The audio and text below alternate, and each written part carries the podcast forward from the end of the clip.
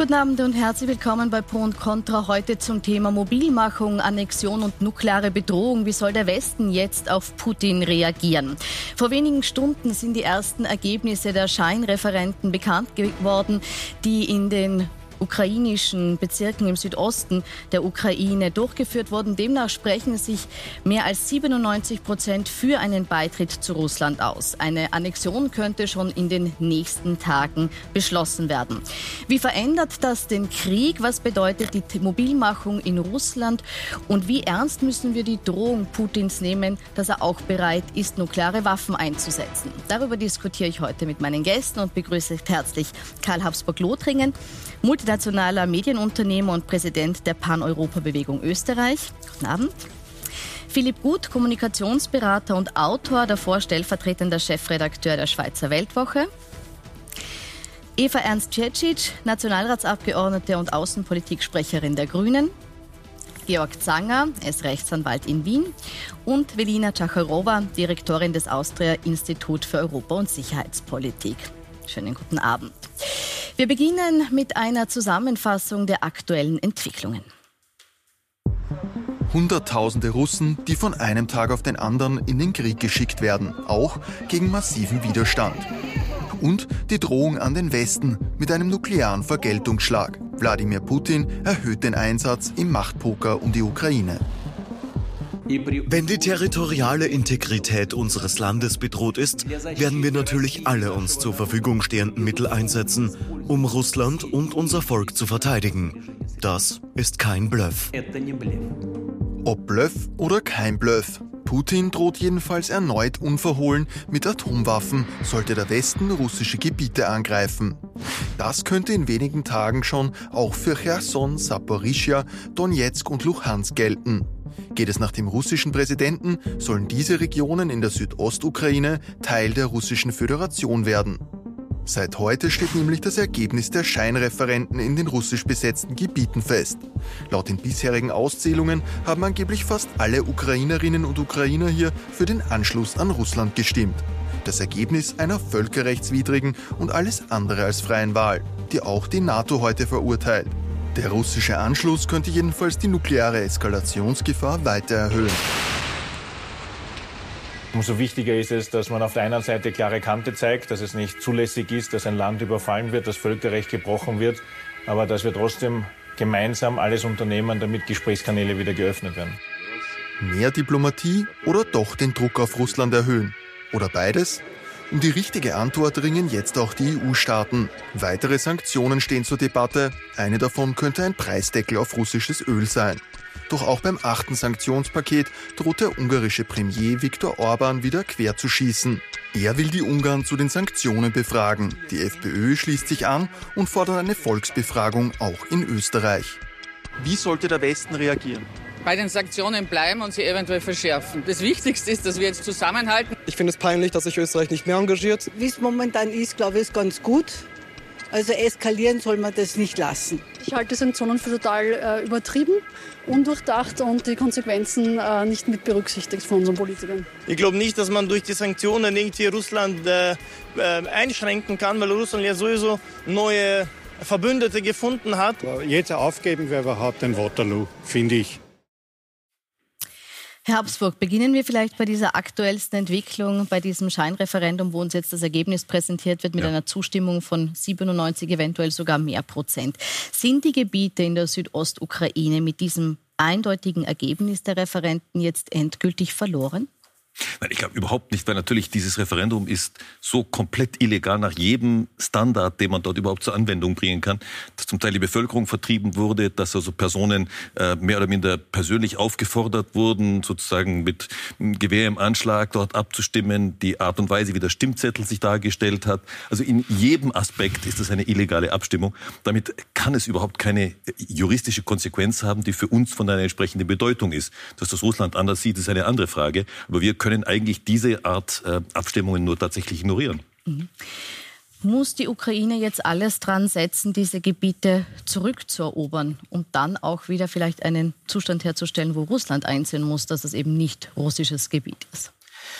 Ja, ich glaube schon, dass dort der Schlüssel liegt in diesen Gebieten. Oder? Ursprünglich sah es ja mal so aus, als wir diese sechzig Kilometer Kolonne gesehen haben, der russischen Armee, die sich auf Kiew zubewegt hat. Da habe ich selbst auch gedacht, in ein paar Tagen ist der ukrainische Präsident tot. Das sah sehr bedrohlich aus. Dann hat sich das Blatt natürlich ein bisschen gewendet. Aber ich glaube schon, ursprünglich war die, die Absicht der Russen, so wie ich das einschätze, eben schon diese Ostgebiete äh, dass das eben eher zu Russland gehört, dass das zu Russland kommt, das ist die Strategie. Ich glaube, es geht jetzt nicht mehr darum, dass irgendwie, dass die bis in die Westukraine kommen, die Russen. Und über diese Gebiete, da, da muss man diskutieren. Ich glaube, Sie haben es gesagt, oder Herr Habsburg, man kann schon sagen, das ist illegal, sind Scheinreferenten, aber die Putin schafft jetzt auch Realität. Wir müssen auch realistisch auf die Situation blicken.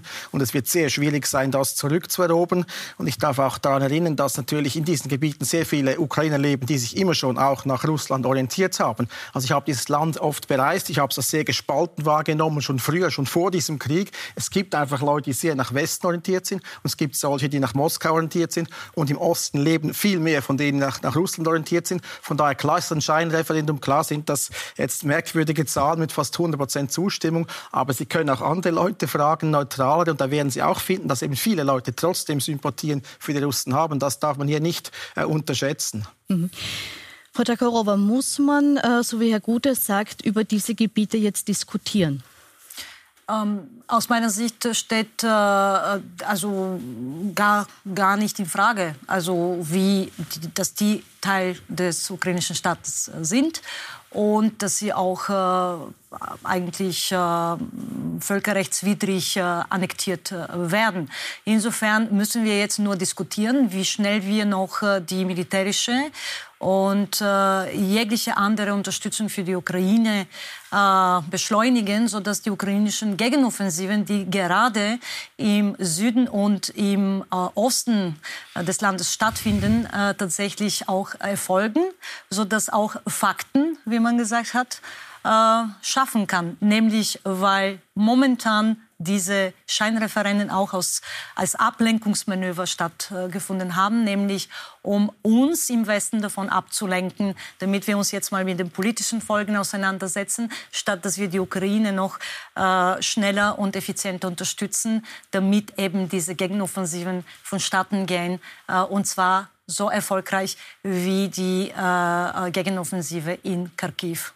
Sie wollten noch kurz antworten? Ja, ich meine, es, ich, ich finde es ein bisschen merkwürdig, dass Sie sagen, man solle nicht über Politik reden und politische Folgen. Wir haben einen Krieg, aber jeder Krieg hört entweder mit einem Sieg der einen Seite und der Niederlage der anderen Seite auf oder mit einer Verhandlungslösung. Und wenn man einfach kategorisch sagt, die politische, diplomatische Ebene, die Verhandlungslösung, das kommt nicht in Frage. Das finde ich sehr problematisch. Sonst können Sie sich vielleicht möglicherweise Sie auf einen jahrelangen Abnutzungskampf einstellen. Und ich weiß nicht, ob das wirklich die Perspektive ist für die Menschen, die in dieser Region leben. Ja, aber für eine diplomatische Lösung braucht man gewisse Voraussetzungen auf beiden Seiten, nämlich eine gewisse Glaubhaftigkeit. Und wenn auf der russischen Seite jemand sitzt, der jeden Vertrag gebrochen hat, der nach internationalem Recht existiert, der jede Zusage, die sie gegenüber der Ukraine gebracht haben, seit dem Jahr vierundneunzig gebrochen haben, dann hat dieser Mensch keine Glaubhaftigkeit. Und da natürlich entsprechend diplomatische Gespräche zu führen, ist sehr schwierig, weil was kann die andere Seite bieten als Garantie, wenn sie jede Garantie gebrochen haben? Kommen wir gleich darauf zurück, was man so mittelfristig macht. Ich möchte noch kurz bei diesen Scheinreferenten bleiben und Herr Zanger, Sie fragen, welche rechtliche Bedeutung hat denn dieses Ergebnis jetzt oder haben diese Referenten, die der Westen ja nicht anerkennt? Also ich glaube, dass äh, die Art und Weise, wie Gebiete annektiert werden, nicht in der Ukraine das erste Mal auf der Welt geschehen, sondern es gibt sehr viele Staaten der Welt, die genauso entstanden sind und nachher dann von allen anerkannt werden. Äh, das ist eine Situation, die belegt, dass es eine Rechtswirklichkeit gibt, eine Verfassungswirklichkeit. Das ist Recht ist gebrochen, aber es wird durch die faktische Realität überholt und dann wird es akzeptiert werden. Das, was mich stört, wenn ich das vielleicht noch ausführen kann, ist diese Scheinheiligkeit, die wir an den Tag legen und wo wir einfach vergessen, dass wir zu anderen Aggressionskriegen gar nicht diese Haltung haben. Ich meine das nicht Hiroshima, Vietnam oder in Irak, aber ich meine Aserbaidschan, für dieser Tage Krieg und es gibt Beweise für Gräueltaten und alles mögliche. Amnesty hat das dokumentiert. Und wenn ich jetzt davon ausgehe, dass die van der Leyen dazu äh, zu Sanktionen und so weiter spricht. Und dann sagt sie, lobt sie wörtlich Aserbaidschan als zuverlässigen, vertrauenswürdigen Partner. Dann ist das eine unfassbare Doppelmoral. Und ich muss eines sagen, hätte ein namhafter Politiker derartiges über Russland gesagt, wäre er sofort sanktioniert worden. Vielleicht kurz eine Replik auf die Doppelmoral, Frau Ernst-Cecic, und dann würde ich auch noch gern wissen, wie Sie zu den Referenten stehen, aber vielleicht erst noch auf die Doppelmoral, die hier der E U vorgeworfen wird. Ja, Doppelmoral ist gut. Ich frage mich immer, was sind die Beweggründe von Menschen wie Herrn Zanger, einen Kriegsverbrecher zu verteidigen, eine Annektierung, die Völker. Also, das unterstellen Sie mir etwas, bricht, was nicht stimmt. Ich verteidige nicht. Ich, ich halte es für rechtswidrig, für völkerrechtswidrig. Das ist eine Unterstellung. Sie können gerne noch mal in einer Diskussion, wo es um einen akuten Krieg geht, äh, andere Beispiele aus der Geschichte relativierend anzubringen. Wir reden jetzt weder jetzt. über Armenien, wir reden jetzt weder über den Irak, sondern wir reden jetzt aktuell über eine Entwicklung, die mir persönlich große Sorgen bereitet. Ähm, wir haben Transnistrien, wir haben Moldau, wir haben Georgien. Wir kennen Putins Strategie, äh, aber zum ersten Mal gibt es hier tatsächlich eine Befragung hinsichtlich einer Annektierung. Was bedeutet das? Putin eskaliert insofern, als wenn diese Gebiete als russische anerkannt werden und es dort zur Selbstverteidigung der Ukrainer kommt, er das als eigen, einen Angriff auf Russland interpretieren kann. Das ist die eine Eskalationsstrategie. Die zweite Eskalationsstrategie ist diese Zwangsmobilmachung, die jetzt ausgerufen worden ist. Auf Putin die ich gerne ein bisschen hat erst später... vor kurzem mhm. gesagt, er wird keine Zivilisten in den Krieg schicken. Mittlerweile sucht er genau unter den russischen Minderheiten Kanonenfutter ich... für diesen Krieg. Mhm. Und auch das Das ist eine Eskalationsstrategie. Das heißt, wir müssen uns darauf einstellen, dass er entschieden hat, auch wenn wir wissen, im Kreml herrscht gerade Chaos, sie sind sich nicht alle einig, er hat entschieden, trotzdem auf Eskalation zu setzen. Und das ist wirklich ein heikler Moment, weil wir nicht wissen, inwiefern er noch besinnen ist und davon abgehalten werden kann, tatsächlich nicht diesen roten Knopf zu drücken. Trotzdem, letzter Satz, trotzdem bin ich der Meinung, wir müssen bei unserer Position und klaren Haltung bleiben. Wir müssen die Sanktionen erweitern. Auch über die Sanktionen sprechen wir noch ausführlich. Frau Ernst-Cecic, bleiben wir noch mal ganz kurz. Ein klarer Völkerrechtsbruch. Bleiben wir bitte kurz noch bei diesem ersten Punkt, bei diesen Scheinreferenten. Äh, Möchten Sie noch kurz replizieren, weil Sie haben gesagt, ich wollte nur sagen, dass ich emotional durchaus bei Ihnen bin. Ich finde das ungeheuerlich, was dort geschieht. Und ich finde den ganzen Krieg ungeheuerlich, dass wir hier in Europa so einen Krieg haben. Ich bin nur Jurist und als Jurist habe ich andere Betrachtungsweisen und wahrscheinlich andere äh, Rahmen, unter die ich bestimmte Sachen hineinbringe. Aber dann sollten Sie das Völkerrecht und internationale Verträge genau, als Jurist hochhalten, eben, oder? Aber das und nicht relativieren. Das ist schon richtig. Das Völkerrecht hat nur mehrere Seiten. Völkerrecht ist auch, wenn ich eine Vereinbarung breche, die international ist. Darf ich wenn bitte ich was ganz kurz dazu die U N O oder die W T O-Grundsätze wieder verbreche. Aber Sie sagen schon, das ist ein Völkerrechtsbruch seitens Russlands, oder? Sagen Sie das? Ich möchte das zusammenfassen, was gerade die Kollegen ja, besprechen. Ja. Nämlich, dass ja, wir auch jetzt merken, äh, in Wirklichkeit äh, der Kern der Problematik darin besteht, dass am vierundzwanzigsten Februar auch die europäische Sicherheitsordnung äh, ruiniert wurde, zerstört wurde. Und jetzt merken wir auch, dass natürlich andere Staaten, Sie haben jetzt ein Beispiel herangeführt und heute ist nicht äh, die Diskussionsrunde dafür äh, gedacht, aber äh, wir merken eben, dass jetzt ein geopolitisches Vakuum entstanden ist, weil, weil es einfach keine europäische Sicherheitsarchitektur mehr gibt, wie wir sie aus den letzten dreißig Jahren gekannt haben.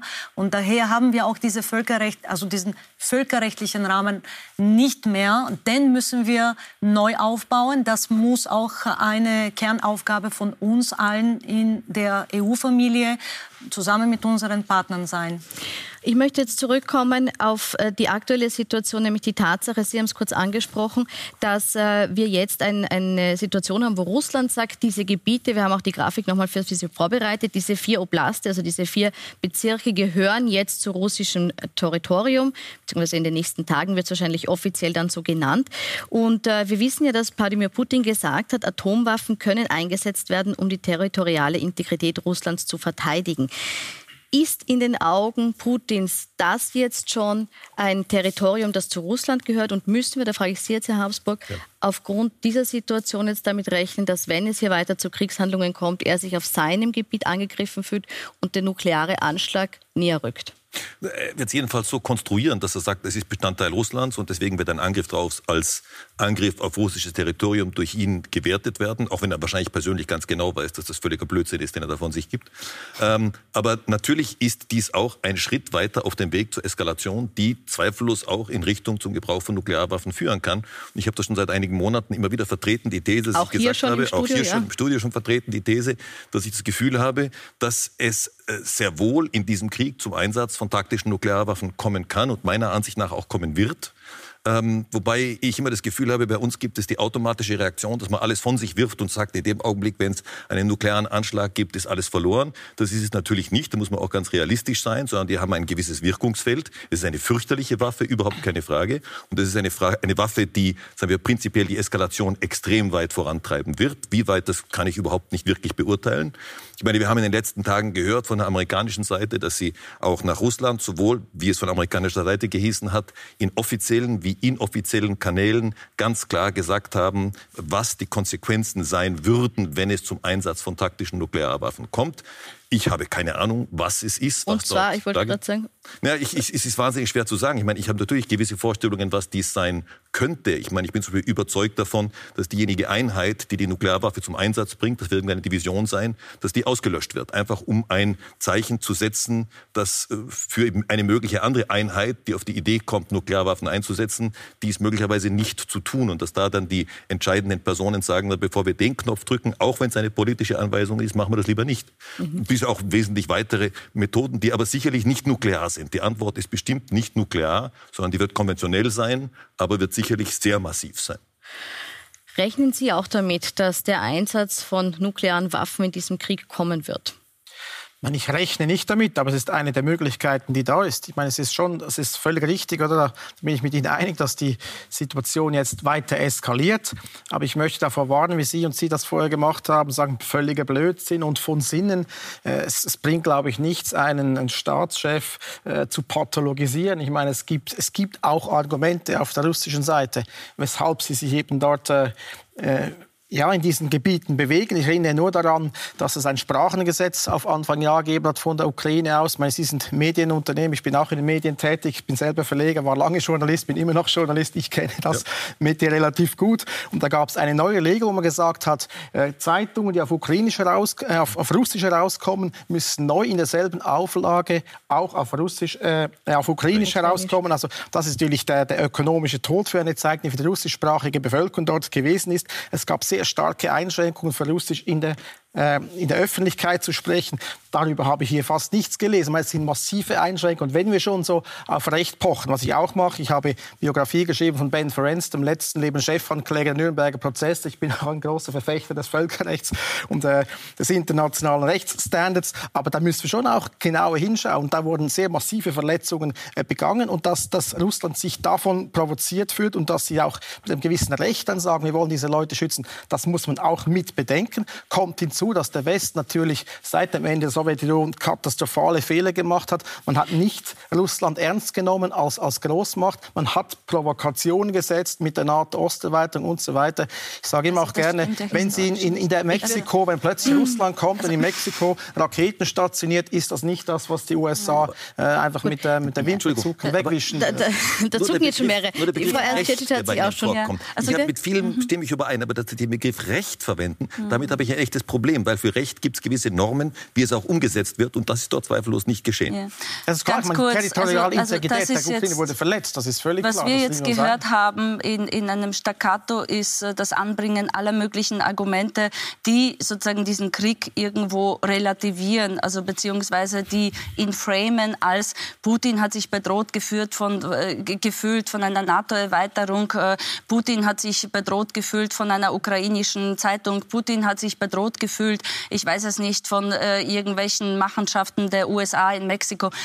nochmals, das ist ein völkerrechtswidriger Angriffskrieg auf einen souveränen Staat. Darüber reden das ist wir. Richtig, ja. Wir reden heute Aber über Kriegsverbrechen und erklären, eine Eskalationsstrategie einer Großmacht, die uns droht mit Atom, die Kriegsverbrechen auf dem Gebiet der Ukraine begeht. Und im Moment wissen wir nicht, wie weit Putin gehen würde. Was wir merken nämlich ist, dass er ziemlich unter Druck steht. Und das meinte ich von Sinnen, nämlich im Sinne von, dass wir nicht wissen, ob er noch rational entscheidet, weil ihm sozusagen auch seine Instrumente entgleiten, weil er sich mit seinen Kern nicht mehr einig ist und weil er sich auch überschätzt hat, was die Einigkeit der restlichen Welt anbelangt in Bezug auf die Reaktion, auf die Sanktionen, auf die internationale Isolation von Russland. Das, steht, das heißt, er steht ziemlich unter Druck. Das ist der gefährliche Moment.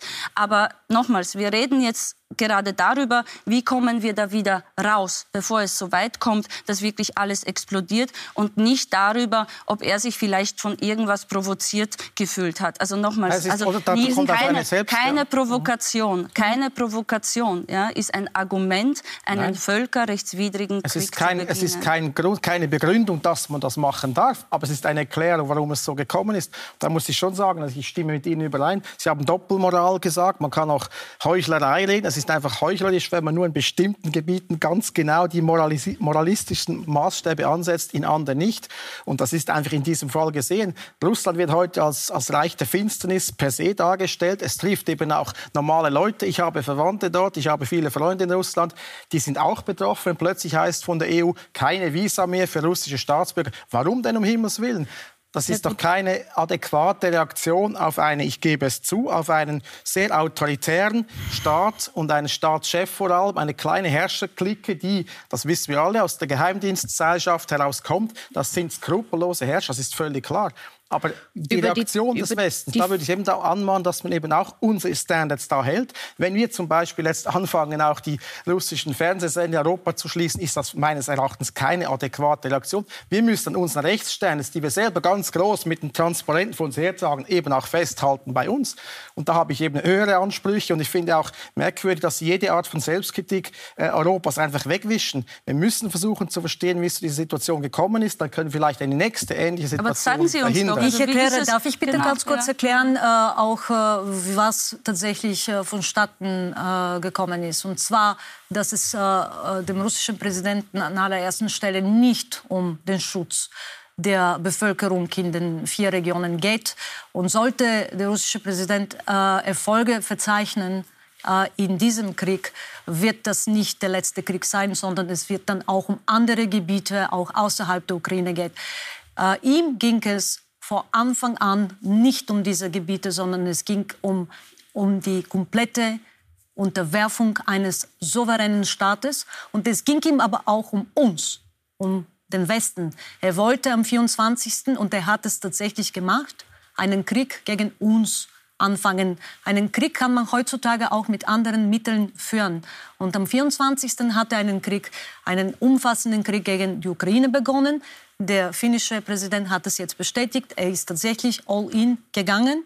Und gleichzeitig hat er einen Krieg gegen uns in Europa begonnen. Einen Krieg, wo Äh, Energieabhängigkeiten, wo Hungersnot, wo Lebensmittelabhängigkeiten, Exporten von wichtigen, von kritischen Rohstoffen, aber auch unter anderem wo nukleare Erpressung, wo Informationskrieg bzw. Angst vor Migrationsströmen äh, äh, äh, verwendet wurde. Ein Zusammenspiel von unterschiedlichen geopolitischen und geoökonomischen Waffen. Das ist tatsächlich, was, äh, was passiert ist. Also das ist das, was passiert ist. Ganz das ist das, wo wir jetzt sieben Monate in diesem Krieg vereint, geschlossen, auch was dagegen unternehmen müssen. Da geht, da, da geht es jetzt tatsächlich um diese Antwort. Gut, eine ganz kurze Replik. Ich möchte noch mal eine Frage an den Herrn Zanger richten. Ja, hier sind Sie ein bisschen einseitig, oder? Wenn Sie jetzt zum Beispiel den Wirtschaftskrieg, Energiekrieg ansprechen, das geht ja nicht nur von Russland aus. Ich darf daran erinnern, dass, die, dass Sie vermutlich die ganz härtesten Verfechter der ganz harten Sanktionen sind. Eine nächste Sanktionsrunde vielleicht auch begrüßen. Wir kommen vermutlich noch in diese Sendung. Über die Sanktionen sprechen ja, wir gleich. Da muss man einfach sagen, der Energiekrieg, das wird auch natürlich von Europa aus gemacht. Wir haben einen Wirtschaftskrieg wir reagieren darauf, wir sagen ganz hart Sanktionen und wir schneiden uns da zum Teil auch ins eigene Fleisch. Aber es ist auch da nicht nur eine einseitige... Es gibt nie Sanktionen gegeben. Sanktionen und mögliche weitere Sanktionsrunden besprechen wir gleich. Ich möchte noch eine Frage an Herrn Zanger. In der Situation, in der wir jetzt gerade sind, wer könnte denn jetzt deeskalierend auf Wladimir Putin einwirken? Also ich möchte sagen, das, was Herr Habsburg gesagt hat, hat mich ein bisschen entsetzt, als er die Beschränktheit der Wirkung von äh, diesen Arten von Atomwaffen äh, dargestellt hat. Da gehen unzählige Menschen zu Tode. Das ist so eine unheimliche Aggression, das kann man so nicht runterreden. Entschuldigen Sie vielmals, das verstehe ich gerade von Ihnen nicht. Aber zur Frage, wer kann, ich habe in Alpbach bei einer Diskussion, wo am Podium gesessen sind Vertreter von Österreich, Europa, Irak, äh, äh, Mosambik, äh, Sam, äh, Gambia, habe ich gesagt, wieso ist hier kein Vertreter von China? Aber die wenigsten wissen, dass China die Ukraine als Zentrum für ihr Seidenstraßenprojekt gewählt hat. Die wenigsten wissen, dass sie hunderttausend Hektar dort ankaufen wollten, um Getreide zu äh, gewinnen. Und die wenigsten oder fast niemand weiß, dass es einen Pakt zwischen China und der Ukraine gibt, in dem man sich Beihilfe bei äh, der Integrität, die beschädigt wird oder in Gefahr ist, versprochen hat. China ist der geeignetste Partner, um hier eine Mediation zu schaffen. Und wenn Herr äh, Se- äh, Präsident Zelensky nicht erst vor drei Wochen gesagt hätte, er wollte China bitten, sie sollen helfen, sondern am Anfang wäre das ganz genau passiert. Und China wurde immer falsch eingeschätzt, dass sie pro-russisch sind. Sie waren nur immer eines: gegen Sanktionen, weil sie Gut. selber betroffen sind. Ja, da gibt es also drei Verräter. Ja, also wirklich sehr spannend. Ich, ich, ich habe nämlich tatsächlich schon darauf gewartet, weil ich kenne ja den äh, Herrn Zanger als einen großen China-Freund, aber ich dachte doch nicht, dass es heute hier Eingang findet in eine ja, Diskussion, wo wir darüber reden, was bedeutet dieser Krieg für Europa und was können wir jetzt tun, um deeskalieren. Also ob China Wobei das die Frage kann, jetzt schon war, muss ich sagen, wer kann China, deeskalierend das einwirken? Kann, das bezweifle ich gerade im, im, im Moment. Also wir haben dort äh, es eher auch mit Internierungslagern äh, für, für Uiguren beispielsweise zu tun und man hat sich da jetzt nicht sonderlich wirklich auf der diplomatischen Ebene als Friedensstifter hervorgetan in der Vergangenheit. Aber ich lasse mich von allen überraschen. Ich möchte nur etwas sagen zu den Sanktionen, weil das scheint mir wirklich sehr, sehr wichtig, weil die Stimmung da manchmal auch kippt, wenn es zu solchen Relativierungen kommt. Ich bin dafür, dass man sie ausweitet, so dass sie nicht die Bevölkerung treffen, aber so so, dass sie nicht jetzt wie aktuell nur zwanzig Prozent der Milliardäre und Oligarchen tref- treffen, beispielsweise, die dieses System von Putin weiterhin stützen, beispielsweise. Sie sollten dann auch ergänzend sagen, dass die Wirtschaftsleistung in Russland, und das sind die offiziellen Angaben, seit Jahresanfang um sechs Komma zwei Prozent gesunken ist, während die Wirtschaftsleistung in Europa nicht darunter leidet. Und die Sanktionen sind jetzt nicht nur eine Bestrafung von Putin, auch wenn eine adäquate Antwort auf diesen völkerrechtswidrigen Krieg, sondern dienen auch dazu, dass unsere Wirtschaft von der russischen Wirtschaft entflochten wird. Das ist ja der springende Punkt. Wir müssen uns unabhängiger machen und gerade in Österreich unabhängiger machen, weil wir merken, was solche Abhängigkeiten von solchen Despoten dann auch bewirken in einer Situation, wo wir dann sozusagen im Wiegelwagel sind. Wie sollen wir jetzt auf ihn reagieren, weil er könnte uns ja sozusagen die Energie abschneiden. Das heißt, ich gebe der Kollegin hier recht, es ist ein Wirtschaftskrieg, es ist ein Energiekrieg, das ist ein digitaler Krieg, der hier sozusagen im, im Gemisch jetzt Europa ganz stark betrifft. Und natürlich ist die Gefahr da, dass es jetzt auch sozusagen sich über Waffengewalt ausweitet. Herr Zanger, müssen wir mit den Sanktionen noch zielgerichteter werden? Also, so sehr ich emotional absolut bei Ihnen bin, in rechtlicher Hinsicht sehe ich das ganz anders. Weil Völkerrecht ist nicht nur die Frage, ob jemand Krieg führen darf oder nicht, sondern Völkerrecht ist auch, ob ich Verträge einhalte. Und Verträge sind auch dann einzuhalten, wenn es internationale Verträge sind. Jetzt ist Russland seit neunzehnhunderteinundneunzig bei der UNO und seit zweitausendzwölf bei der W T O, nachdem, ich glaube, achtzehn Jahre lang verhandelt wurde, dass sie endlich dort hineingehen. Jetzt sind sie dort. Und Weder die UNO noch die W T O hat Sanktionen beschlossen, aber das sind die einzigen Gremien, die eine derartige Sanktion verhängen könnten, um den Missbrauch von Machtsituationen und Positionen zu verhindern. Die UNO kann eben Maßnahmen bei Bedrohung oder Bruch des Friedens oder bei Angriffshandlungen setzen und die W T O kann nach ihren Statuten Wirtschaftssanktionen einleiten. Nun, die Sanktionen ohne W T O-Beschluss und UNO sind meiner Meinung nach völkerrechtswidrig, wobei hierzu noch eine Besonderheit kommt, dass die U S A seit einigen Jahren äh, den Streit Beilegungsmechanismus der W T O blockieren, sodass dort die Streits äh, oder Entscheidungen nicht getroffen werden. Das ist ein Manko, aber es ändert nichts daran, dass Sanktionen ohne diese Beschlüsse einfach nicht gehen. Das ist ein, ein, Satz, nur, ein Satz nur dazu, ein Satz. Wo zwei Juristen, da zwei Rechtsmeinungen, Sie kennen den Saga sicher, aber mit dieser Frage, ob die Sanktionen zulässig sind, haben sich viele Juristen und Juristinnen beschäftigt und kommen zum Schluss, ja, sie sind sogar notwendig, um das Völkerrecht zu wahren. Es gibt ja die Juristen. So, ich unterbreche an der Stelle, wir müssen eine ganz kurze Pause sage, machen, reden aber gleich weiter eine darüber. Eine kurze Unterbrechung bitte. Wir reden gleich weiter darüber, ob die die Sanktionen völkerrechtswidrig sind oder notwendig. Und wir sprechen im zweiten Teil der Sendung auch darüber, ob die Mobilmachung Auswirkungen hat, welche Auswirkungen sie hat und was wir machen mit den Menschen, die jetzt aus Russland vor dem Krieg auch zu uns fliehen. Wir sind gleich wieder zurück.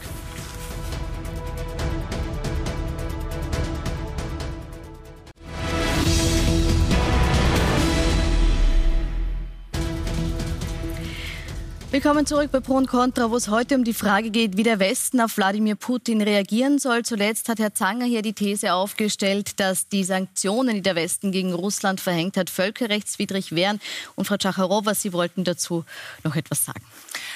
Ich möchte, das, ich möchte eines klarstellen. Diese Sanktionen, diese sieben Pakete, jetzt wird das achte Paket verhandelt, hätte es nie gegeben, hätte der russische Präsident den umfassenden Krieg am vierundzwanzigsten Februar nicht äh, eingeführt. Und insofern äh, besprechen wir gerade oder diskutieren wir gerade über die Reaktion Europas, über die Reaktion des Westens auf einen ähm, Angriffskrieg. Das heißt, äh, insofern äh, liegen wir richtig. Äh, laut Artikel einundfünfzig äh, der Charta der Vereinten Nationen äh, darf sich ein Land äh, das angegriffen wird, verteidigen. Und alle Staaten der internationalen Gemeinschaft dürfen dieses angegriffene Land entsprechend auch militärisch, finanziell, humanitär und so weiter unterstützen. Insofern liegen wir auch bei der umfassenden Unterstützung für die Ukraine richtig. Und anscheinend machen wir das, also das Zusammenspiel Sanktionen und auch Unterstützung für die Ukraine, liegen wir anscheinend richtig, weil sonst hätte der russische Präsident diese Eskalationsstufe nicht in die Höhe getrieben. Liegen wir richtig? Müssen wir das weiterverfolgen? Nein, das ist eine ziemlich gewagte These. Sie wissen nicht, was sonst gewesen wäre. Ich meine, wir können nicht jetzt im Konjunktiv reden, aber wir können die Realität anschauen. Und da möchte ich einfach dafür plädieren, dass wir das sehr nüchtern machen und nicht von diesem moralischen Hochsitz herab, den man eben jetzt, den wir oft bestiegen haben in Westeuropa. Herr Zanger sagt zu Recht, in anderen Weltkriegen sieht man das anders. In der UNO-Vollversammlung würde vielleicht nicht mal eine Mehrheit zustande kommen für diese Sanktionen. Man muss auch die Wirkung jetzt betrachten. Mir ist davon ausgegangen, dass die enorm sei, dass Russland dann am Boden sei. Ich bin von Haus aus Historiker, ich habe das auch schon öfters äh, genauer angeschaut. Es gibt in der Geschichte relativ wenige äh, Sanktionsregimes, die wirklich das gebracht haben, was man sich davon versprochen hat. Ich erinnere zum Beispiel jetzt im aktuellen Konflikt daran, was mit Gazprom passiert ist. Ich meine, das ist Russland, dass die Erdöl und Erdgas exportieren können, ist für sie existenziell wichtig. Aber was ist passiert? Gazprom hat im ersten Halbjahr zweitausendzweiundzwanzig einen Rekordgewinn verbuchen können. Also offenbar greifen diese Sanktionen nicht in dem Maß, wie man das wollte. Und sie treffen zum Teil auch die falschen Leute. Ich erinnere daran, ich, ich, ich habe, wie gesagt, gute Freunde, Verwandte in Russland. Wenn man da zum Beispiel einer pensionierten Dame, die zweihundert Euro im Monat Pension hat und mit dem leben muss, Geld schicken will, ist das jetzt nicht mehr möglich. Mit den einfachsten Geldübermittlungssystemen, die sind blockiert für eine Babuschka, mhm. äh, die mit zweihundert Euro jetzt fast zugrunde geht, keine Medikamente ja, mehr kaufen kann. Das, das ist eben nicht, ja. sind nicht die Sanktionen ja. gegen die ja. zwanzig ja. oder dreißig äh, Milliardäre, die Sie angesprochen haben. Es trifft eben auch oft die Falschen. Ja. Da also müssen wir nachjustieren und schauen, eine können nüchterne wir kurz Analyse, anhören? Wir was hat es gebracht und was nicht. Mhm. Okay. Nüchterne Analyse, das eine ist eine totale Verkürzung. Äh, zu sagen, der Westen gegen Russland spielt natürlich auf das Konto ein, dass man sagt, okay, die bösen Amerikaner wollen jetzt wieder in den Kalten Krieg mit Russland. Das stimmt einfach nicht. Wenn Sie sich anschauen, Sie? die osteuropäischen Staaten, die osteuropäischen Staaten, die bis neunzehnhundertneunundachtzig genau diese Repression erlebt haben seitens der Sowjetunion, dann sind es die, die Ersten, die jetzt sagen und warnen, was hier passieren kann, wenn man eben Russland gegenüber nicht eine klare Sprache spricht. Zum einen. Zum also anderen, ich meine, niemand, sieht das niemand ganz will Ungarn die Babuschka in, in Russland treffen. Im Gegenteil. Wo Sie vollkommen recht haben, ist, dass die meisten Russen und Russinnen in Armut leben, nicht einmal einen Reisepass haben, nicht einmal ausreisen können und von ihren Pensionen nicht gescheit überleben können. Das löst aber das Problem nicht. Deshalb, ja, Oligarchen sanktionieren in erster Linie. Deshalb, ja, Bankensystem müssen wir uns natürlich überlegen, wie genau bei der Wirtschaftsabhängigkeit, wie wir hier das entflechten. Aber wir wissen, dass die Sanktionen wirken, weil, wie Sie richtig sagen, sonst würde Putin nicht auf Eskalation setzen. Er wollte ja und dachte, innerhalb von ein paar Tagen Kiew einnehmen zu können. Er dachte, dass seine Soldaten total motiviert sind und er nicht Zivilbevölkerung rekrutieren muss. Müssen und jetzt laufen ihm die Männer davon über die finnische und über die georgische Grenze. Da sprechen wir gleich drüber. Ich möchte jetzt noch die kurz Ukrainer bei den, ich möchte jetzt wieder kurz ins Land eingereist sind, um sich zu Sie verteidigen. Leute, das, das hat viel mehr zu tun mit den Waffenlieferungen, nicht mit den Sanktionen. Gut. Es eskaliert, weil jetzt natürlich Ukraine stärker Putin ist. Kurze Frage an Herrn Sie vermischen ist, Ursache und vermische Wirkung. Nicht. Das hat doch nichts Putin mit hat den Krieg an dieser Stelle bitte, ich das möchte Zanger jetzt fragen, brauchen wir, so wie es jetzt äh, Frau äh, Ernst-Cecic gesagt hat, brauchen wir diese zielgerichteten Sanktionen gegen einzelne Personen aus dem putinahen Umfeld, um hier wirklich die zu treffen, die man treffen muss, um hier zu einem Umdenken also, zu kommen? Zunächst muss ich Ihnen widersprechen. Sie haben einen Paragraph, einen Artikel zitiert, richtig zitiert, aber der wurde nicht beschlossen in der UNO, diese Sanktionen. Aber es gibt doch GATT und es gibt GATS, also diese Handelsabkommen über Warenlieferungen und über Dienstleistungen. Und dort ist genau geregelt, wann man Sanktionen ergreifen kann, nämlich im Artikel einundzwanzig. Und das, was hier geschieht, ist sicherlich gegen GATT und damit auch völkerrechtswidrig, weil es eine völkerrechtliche Vereinbarung ist. Aber nehmen Sie Folgendes an, bitte, damit wir wissen, am Boden bleiben. Physische und juristische Personen wurden ohne Verfahren und bitte Achtung, ohne Möglichkeit zur Stellungnahme sanktioniert. Ich spreche nicht von dem Staat Russland, das ist eine andere Frage. Rechtmäßig erworbenes Privatvermögen wird beschlagnahmt, eine Enteignung wird angedroht, Verwertung des Vermögens angedroht. Die Raiffeisenbank über Zuruf der der Europäischen Zentralbank sperrt Konten für Russen. Nicht, ob die irgendwo etwas getan, gesagt haben. Die Frau Ekaterina Mucha, die Frau eines sehr bekannten Verlegers in Österreich, sie ist seit fünfzehn Jahren in Österreich, arbeitet hier und ist auch schon österreichische Staatsbürgerin geworden, konnte ihre Bankomatkarte nicht verwenden, weil Raiffeisen sie gesperrt hat. Mit wahnsinnigem Aufwand musste man erst einmal über die E Z B eine Freispielung. Ja, wo sind wir denn? Ich meine, das ist ja fast äh, so wie äh, im Mittelalter. Und ich verstehe eines nicht, Sie sagen, die U S A haben nichts zu tun. Die ganze Kontrolle über, erfolgt über den SWIFT. Ohne SWIFT wäre eine Sanktion ja gar nicht möglich. Das habe ich nicht gesagt. Und ich bin der Meinung, und das sage ich ganz ruhig, ich bin der Meinung, es muss ein rechtsstaatliches Verfahren im Sinn der, des Artikels sechs der Menschenrechtskonvention sein. Und da muss ich die Möglichkeit haben, Stellung zu nehmen. Und nur Herr eines, äh, der Europäische Gerichtshof ist dieselbe Meinung und hat im Fall Sie? Janukowitsch hm. die Sanktionen aufgehoben. Das wissen Sie ganz genau. Herr Habsburg, es gibt die Möglichkeit also, einer Habsburg-Klage, das wissen Sie wohl auch, und oder? Man ja. muss auch eins sagen, ich glaube, dass viele der Oligarchen wahrscheinlich froh darüber sind, dass man nicht genau nachschaut, wo das Geld hergekommen ist, weil sonst würde das äh, unter Umständen schon zu noch mehr Problemen bei Iran führen, als es bislang der Fall ist. Aber jetzt, wenn man sich anschaut, wo wirken denn die Sanktionen von der Basis her? Wir schauen zum Beispiel jeden Tag auch von unserer Radiostation aus an, was sind denn auf dem russischen Google-System die Fragen, die am öftesten gestellt werden. Und bis vor ein paar Tagen, das hat sich vor zwei, drei Tagen geändert, muss man jetzt sagen, aber bis vor ein paar Tagen waren die Hauptfragen, die immer gestellt waren, die Frage ist, wo kann ich ein ausländisches Bank- Bankkonto eröffnen, wann ist der Krieg zu Ende und wann macht IKEA wieder auf? Das waren so die Hauptfragen, die gestellt wurden. Und da bitte in den Fragen sieht man ganz klar, wie die Sanktionen sehr wohl wirken. Seit ein paar Tagen ist die Hauptfrage die, in welches Land kann ich noch ausreisen?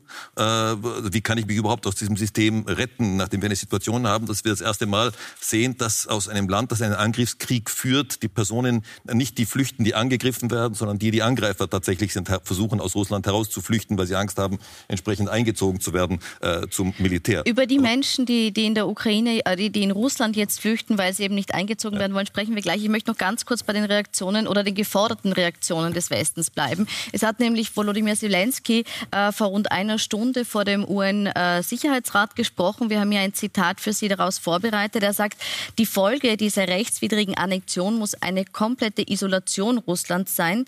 Ein Land, das nukleare Drohungen ausspricht, muss aus sämtlichen internationalen Organisationen ausgeschlossen werden. Die Ukraine muss mit weiteren Sanktionen sowie militärisch und finanziell maximal unterstützt werden. Die Annexion bedeutet Putin gegen die Menschheit.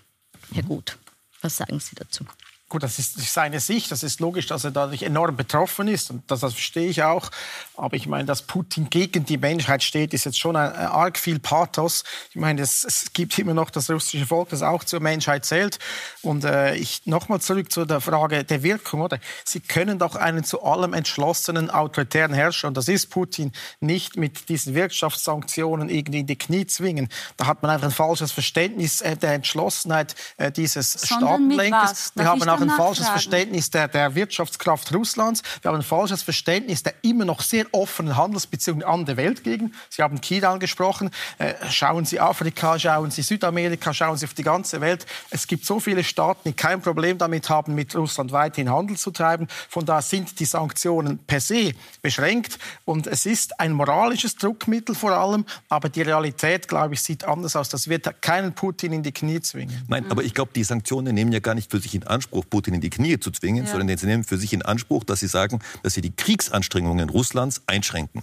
Und das ja. genau ist das, was sie tun. Und Sanktionen wirken also immer nur langfristig. Symbolisch, aber ich meine, wenn ich Nein, überhaupt nicht symbolisch, die wirken. Schauen Sie doch an die Flugzeuge, die ausgeschlachtet werden. Schauen Sie sich an den Mangel an elektronischen Bauteilen, den es dort gibt. Schauen Sie sich an die Schwierigkeiten, die die Russen heute haben, gewisse Raketen in die Luft zu bringen, weil sie einfach die Ersatzteile nicht bekommen. Wenn das so wäre. Es wirkt das ja Gott sei Dank. Die Tatsache, so dass Russland Drohnen, die Tatsache, dass Russland Drohnen aus dem Iran gesagt hat, die russische Armee sei dermaßen marode, die sei dermaßen schlecht, und die können einfach gar nichts. Ich meine, das ist Wunschdenken. Natürlich Nein, ist es Wunschdenken. Großes ja, Wunschdenken. Stimmt das nicht. Und das ja. sieht man auch bei den Medien, die wir sehr ja. gut kennen, bei uns ja. immer wieder. Sobald die Ukraine die kleinsten Geländegewinne macht, sind da Jubel-Elogen äh, da in den Zeitungen. Man denkt, jetzt schon, jetzt steht man vor dem Sieg. Ja, aber das bitte, ist was ist, auch nicht was ist denn Ihre Alternative zu den Sanktionen, wenn ich sagen will, ich muss ein Ziel erreichen? Das Ziel kann nicht sein, dass ich diesem diktatorischen Land, diesem Verbrecherregime in Moskau zugestehe, dass sie einfach ein Land überfallen. So, ich muss was dagegen unternehmen. Sie schließen die Sanktionen aus. Was soll ich denn für Mittel unternehmen? Es, es muss etwas bringen. Also ich meine, es ist ja, immer eine Kosten-Nutzen-Analyse. Ja, ja, aber sagen Sie uns bitte,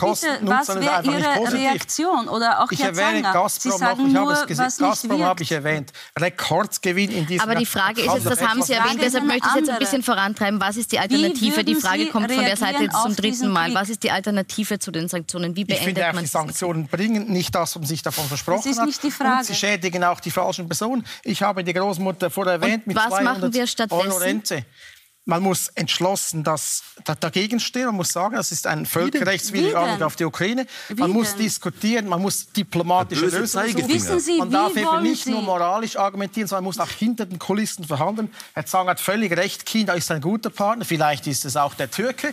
Es sind andere. Also ich meine, die E U hat jede Äh, Kredibilität, die den Glaubwürdigkeit Partnerschaft jetzt mit Russland von China, die verspielt. Dann einfach ja. Leider hat auch die Schweiz, ich komme aus der Schweiz, die Glaubwürdigkeit aus neutraler Kleinstaat verspielt. Ich möchte noch, ich möchte noch ein weiteres ja. Thema, und wir sind fast darf am Ende der Zeit, ganz, ein weiteres Thema einbringen. Nein, darf ich nur zu darf ich einen ganz kurzen Blick zurück in die Zeit, Nein, dafür wo die haben wir nicht mehr die Zeit. Sanktionen nach dem Zweiten Weltkrieg im Kalten Krieg waren. Auch da gab es Sanktionen. Komm, komm, Sie werden es wissen. Da war nur Technologie, Waffentechnik und dergleichen betroffen. Der übrige Handel ist weitergegangen und war die Basis okay. für den Aufbau Europas. Erinnern Sie sich Herr nur Zanger, an die aber wir möchten, Ich möchte das Thema der Mercedes Sanktionen jetzt abschließen, damit wir noch ein bisschen Sie auf die Teilmobilmachung auch zu sprechen kommen. Genau ich möchte jetzt ja, auf die Frage der Mobilmachung im Land ja. zu sprechen kommen. Heißt der Handel, Wladimir ist der Putin, Sport ja. und die so, Kultur man versteht jetzt gar nichts mehr. Herr Zanger, Herr Zanger, wir haben noch fünf Minuten und ich möchte kurz dieses letzte Thema auch ja. noch einbringen, nämlich die Frage der Mobilmachung, die jetzt äh, auch ganz akut ist. Wladimir Putin hat einen großen Teil der männlichen Bevölkerung im wehrfähigen Alter jetzt äh, dazu aufgerufen, äh, in diesem Krieg zu kämpfen. Es hat als Folge, Sie haben es angesprochen, eine Ausreisewelle und Proteste auch im Land gegeben. Gibt die Stimmung in Russland, würden Sie sagen, da gibt es jetzt ein Momentum, dass sich die Menschen im Land gegen Putin auflehnen?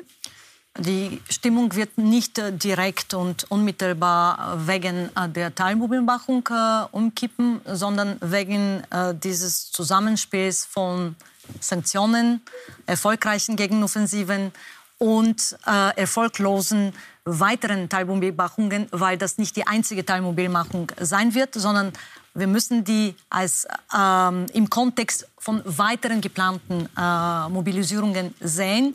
Und offensichtlich ist äh, der russische Präsident jetzt äh, in äh, mehr oder weniger Gedrängnis gekommen. Das heißt, die Frontlinien im Osten und im Süden sind äh, weiterhin von den ukrainischen äh, Truppen erfolgreich angegriffen äh, worden. Und wir werden auch weitere Offens- also Gegenoffensiven äh, in den nächsten Wochen äh, und Monaten beobachten. Und insofern gehe ich davon aus, dass es da zu einem Kipppunkt kommen könnte, wenn diese externe und interne Faktoren zusammenkommen. Das heißt, das, was wir bis jetzt in den letzten sieben Monaten erfolgreich umgesetzt haben, weitere Sanktionen plus umfassende Unterstützung für die Ukraine und dann natürlich auch noch versuchen, diese internationalen Partner von Russland anzugehen. Also indem wir dann zum Beispiel auch China, Indien, die Türkei ähm, mehr oder weniger äh, in unsere diplomatischen, ähm, in unsere diplomatischen Plattformen mit einbeziehen. Weil offensichtlich ist es so, da muss ich schon recht geben, dass die internationale Isolation äh, von Russland nicht gelingt.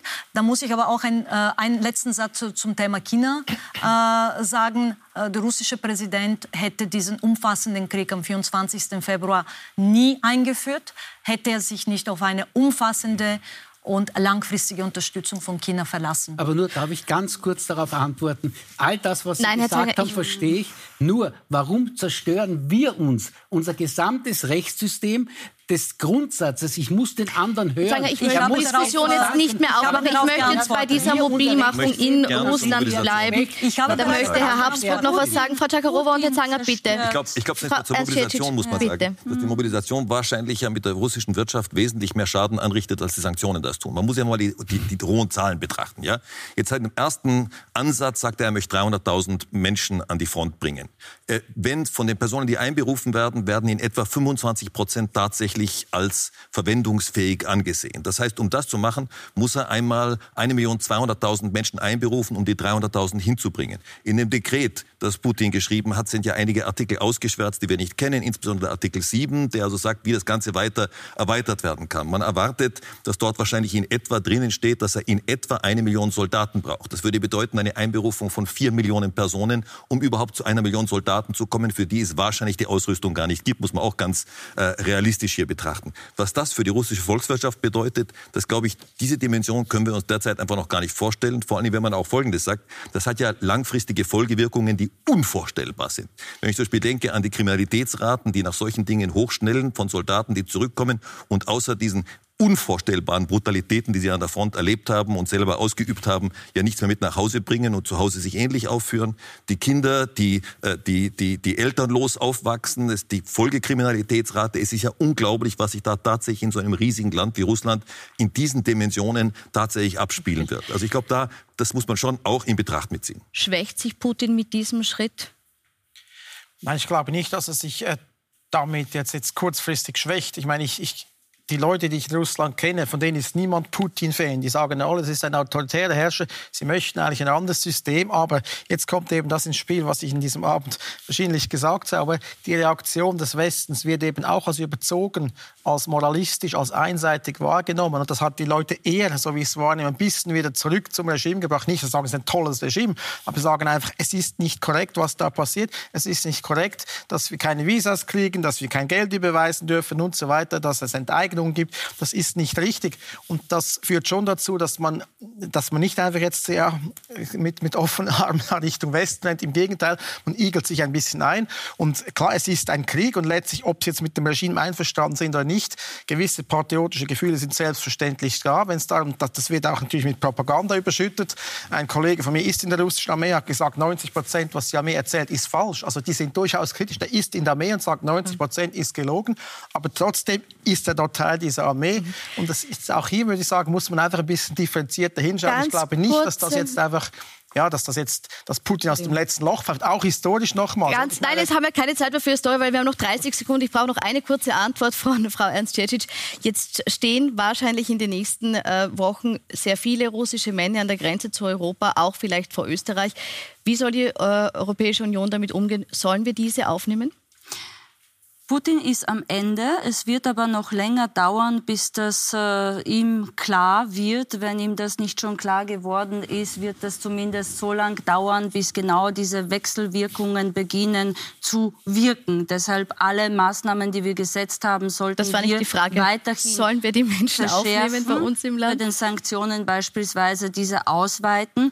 Und wir sollten die unterstützen, die den Krieg nicht unterstützen. Und dazu gehören jene Männer, die jetzt gerade das Land verlassen, die sagen, wir ziehen nicht in diesen Krieg von Putin. Putin ist nicht gleich Russland. Wir müssen auch die Zivilgesellschaft in Russland unterstützen, weil ich glaube, dann könnten wir einmal genau zu diesem Wendepunkt kommen, dass auch einem Putin klar wird, er ist am Ende.